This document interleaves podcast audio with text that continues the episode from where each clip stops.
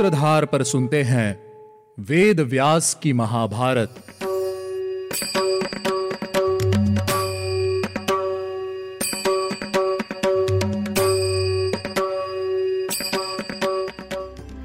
आप सुन रहे हैं सूत्रधार प्रस्तुति वेद व्यास की महाभारत। मैं हूँ आपके साथ आपकी सूत्रधार मान्या शर्मा, जो आपको लेकर जाएगी महाभारत के युग में।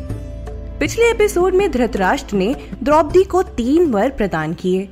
उन तीन वर के द्वारा द्रौपदी ने अपने पतियों को मुक्त कराया। एपिसोड के अंत में युधिष्ठिर राजा धृतराष्ट्र से आज्ञा मांग रहे थे। चलिए जानते हैं आगे की कथा। धृतराष्ट्र ने कहा, राजन, तुम्हारा कल्याण हो। तुम मेरी आज्ञा से हारे हुए धन के साथ बिना किसी विघ्न के वापस अपनी राजधानी लौट जाओ। और अपने राज्य पर शासन करो। मेरी यही आज्ञा है। एक बात और है, उस पर भी ध्यान देना। मेरी कही हुई बातें तुम्हारे हित और मंगल के लिए होंगी। तुम धर्म की सूक्ष्म गति को जानते हो। जहाँ बुद्धि है, वहीं शांति है। इसीलिए तुम शांत हो जाओ। जो कुछ हुआ, उसे भूल जाओ। जो पुरुष वैर को भूलकर गुणों की ओर देखता है, वही पुरुष, उत्तम पुरुष कहा गया है। साधु पुरुष दूसरे व्यक्ति के सत्कर्मों को ही याद रखता है। उनके मन में बदले की भावना नहीं होती है। सत्य पुरुष कभी अपनी मर्यादा को भंग नहीं करता। तुम भी श्रेष्ठ पुरुषों का आचरण करो, युधिष्ठिर। अपने हृदय में बदले की भावना मत लाना। युधिष्ठिर, तुम तो उत्तम गुण ग्रहण करने की इच्छा से अपनी माता गांधारी तथा यहाँ बैठे हुए मुझ अंधे बूढ़े ताऊ की ओर देखो। मैंने सोच समझकर ही इस जुए को नहीं रोका, क्योंकि मैं मित्रों और सुहद्रों से मिलना चाहता था और अपने पुत्रों के बलाबल को देखना चाहता था। राजन, तुम में धर्म है, अर्जुन में धैर्य है, भीमसेन में पराक्रम है और नकुल सहदेव में श्रद्धा और विशुद्ध गुरु सेवा का भाव है। धर्मराज, तुम्हारा भला हो, अब तुम जाओ। दुर्योधन आदि बंधुओं के प्रति तुम्हें अच्छे भाई का स्नेह भाव रहे और तुम्हारा मन सदा धर्म में लगा रहे। राजा धृतराष्ट्र के इस प्रकार कहने पर धर्मराज युधिष्ठिर धृतराष्ट्र के आदेश को स्वीकार करके अपने भाइयों के सहित वहाँ से विदा लेकर अपने रथों पर सवार होकर द्रौपदी को साथ लिए इंद्रप्रस्थ को चल दिए। जब कौरवों को यह मालूम हुआ कि पांडवों को रथ और धन के संग्रह सहित खांडव प्रस्थ जाने की आज्ञा मिल गई है। तब उनके मन की अवस्था कैसी हुई, मैं आपको बताती हूँ। राजा धृतराष्ट्र ने पांडवों को जाने की आज्ञा दे दी। यह जानकर दुशासन शीघ्र ही अपने भाई दुर्योधन के पास गया, जो कर्ण और शकुनी के साथ बैठा था। वहाँ जाकर दुशासन दुखी होकर इस प्रकार बोला, महारथियों आप लोगों को यह मालूम होना चाहिए कि हमने बड़े दुख से जिस धनराशि को प्राप्त किया था, उसे हमारा बूढ़ा बाप नष्ट कर रहा है। उसने सारा धन शत्रुओं के अधीन कर दिया है। यह सुनकर दुर्योधन, कर्ण और सुबुल पुत्र शकुनी पांडवों से बदला लेने के लिए परस्पर मिलकर सलाह करने लगे। फिर उन सबने बड़ी उतावली के साथ राजा धृतराष्ट्र के पास जाकर मधुरवाणी से कहा पिताजी, संसार में अर्जुन के समान पराक्रमी धनुर्धर दूसरा कोई नहीं है। महाराज, अर्जुन ने पहले जो साहसपूर्ण कार्य किए हैं, उनका वर्णन करता हूँ। सुनिए। राजन, पहले राजा द्रुपद के नगर में द्रौपदी के स्वयंवर के समय धनुर्धरों में श्रेष्ठ अर्जुन ने वह पराक्रम कर दिखाया, जो दूसरों के लिए अत्यंत कठिन था। उस समय कर्ण आदि सभी राजाओं को अपने बल और पराक्रम से युद्ध में जीतकर कुंती कुमार अर्जुन ने उस समय द्रौपदी को प्राप्त किया। ठीक वैसे ही, जैसे पूर्व काल में पितामह भीष्म ने संपूर्ण क्षत्रिय समुदाय में अपने बल पराक्रम से काशीराज की कन्या अंबा आदि को प्राप्त किया था। अर्जुन ने तीर्थ यात्रा के समय ही नागलोक में पहुंचकर परम सुंदरी नागराज कन्या उल्लुपी के साथ उसके प्रार्थना करने पर उसे अपनी पत्नी के रूप में ग्रहण किया। दक्षिण समुद्र के तट पर कुमारी तीर्थ में पहुंचकर अर्जुन ने अत्यंत शौर्य का परिचय देते हुए ग्रह रूप धारिणी पाँच अप्सराओं का बलपूर्वक उद्धार किया। कन्याकुमारी तीर्थ की यात्रा पूर्ण करके वे दक्षिण से लौट आए और अनेक तीर्थों में भ्रमण करते हुए द्वारकापुरी जा पहुँचे। वहाँ भगवान श्री कृष्ण के आदेश से अर्जुन ने सुभद्रा को लेकर रथ पर बिठा लिया और अपनी नगरी इंद्रप्रस्थ की ओर प्रस्थान किया। महाराज, अर्जुन ने अग्निदेव को उनके मांगने पर खांडव वन समर्पित कर दिया था। जब अग्निदेव खांडव वन को जलाने लगे, उस समय अग्निदेव से रथ, धनुष, बाण और कवच आदि लेकर महान बल और प्रभाव से युक्त अर्जुन अपने पराक्रम से उसकी रक्षा करने लगे। खांडव वन के दहा का समाचार सुनकर देवराज इंद्र ने मेघों को आग बुझाने की आज्ञा दी। उनकी प्रेरणा से मेघों ने बड़ी भारी वर्षा प्रारंभ भी की, लेकिन अर्जुन ने अपने पराक्रम से इंद्रदेव सहित सभी देवताओं को हरा दिया। पिताजी, इस प्रकार अर्जुन ने पूर्व काल में ये और इसी प्रकार बहुत से पराक्रम दिखाए हैं। संसार में कहीं कोई ऐसा पुरुष नहीं है, जो बल और पराक्रम में अर्जुन की समानता कर सके। देवता, दानव, यक्ष, पिशाच, नाग, राक्षस एवं भीष्म, द्रोण आदि समस्त कौरव महारथी, भूमंडल के संपूर्ण नरेश तथा अन्य धनुर्धर वीर, ये सभी तथा अन्य बहुत से शूरवीर युद्ध भूमि में अकेले अर्जुन को चारों ओर से घेरकर पूरी सावधानी के साथ ही खड़े क्यों ना हो जाए? तो भी उसका सामना नहीं कर सकते। मैं अर्जुन के विषय में नित्य निरंतर चिंतन करते हुए उसके भय में जीता रहता हूँ। पिताजी, मुझे प्रत्येक घर में सदा हाथ में पाश लिए यमराज की भांति गांडिव धनुष पर बाण चढ़ाए अर्जुन दिखाई देता है। मैं इतना डर गया हूँ कि मुझे हर और अर्जुन दिखाई देता है। यह सारा नगर मुझे अर्जुन के रूप में प्रतीत होता है। मैं एकांत में भी अर्जुन को देखता हूँ, स्वप्न होने पर भी अर्जुन को देखता हूँ। मैं चिंतित हो उठा हूँ, पिताजी।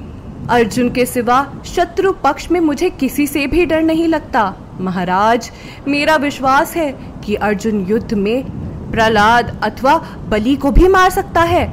इसीलिए उनके साथ किया हुआ युद्ध हमारे सैनिकों के संहार का कारण होगा। मैं अर्जुन के प्रभाव को जानता हूँ, पिताजी, इसीलिए सदा दुख से भरा रहता हूँ। पिताजी, मुझे अर्जुन से भय हो रहा है। कुछ कीजिए, पिताजी, कुछ कीजिए।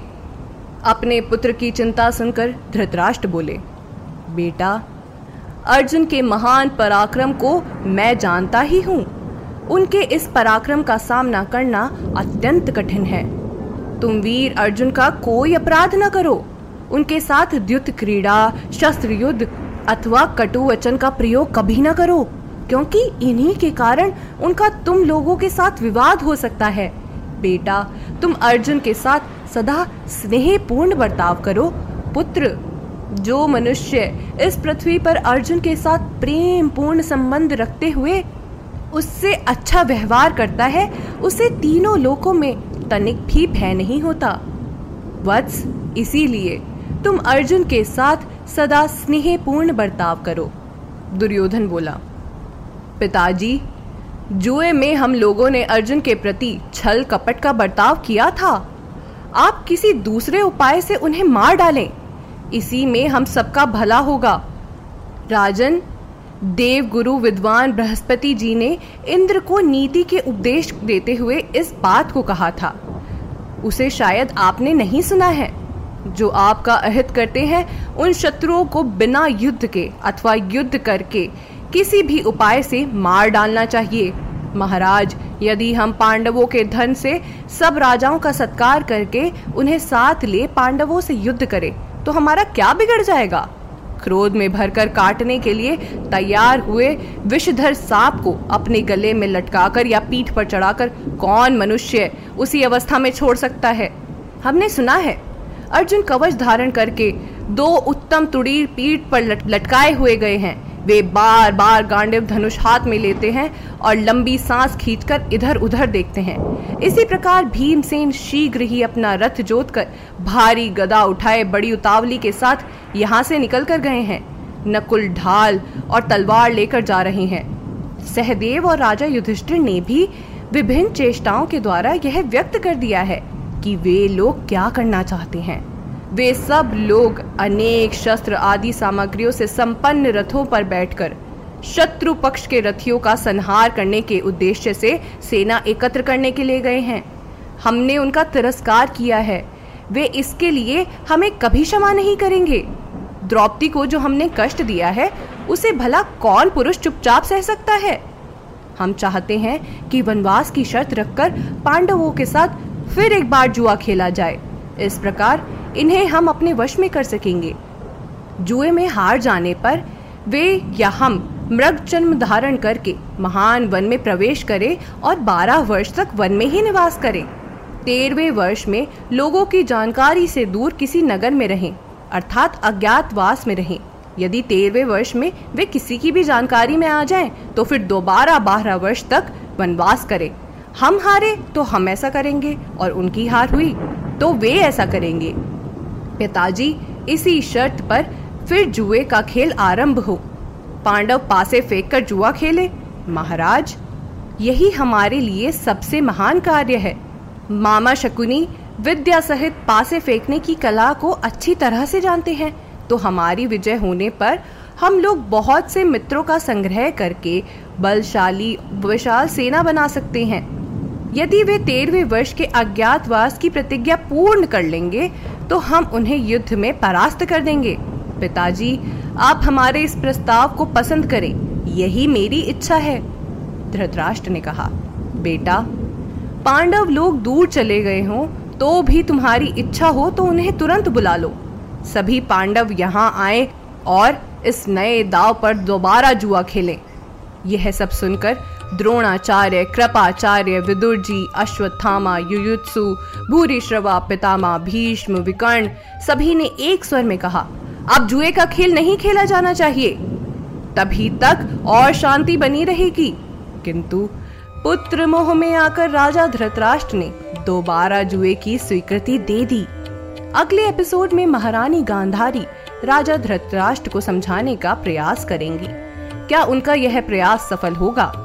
जानने के लिए आपको लौटना होगा हमारे अगले एपिसोड में। आज के एपिसोड में बस इतना ही। उम्मीद है आपको हमारा यह एपिसोड पसंद आया होगा।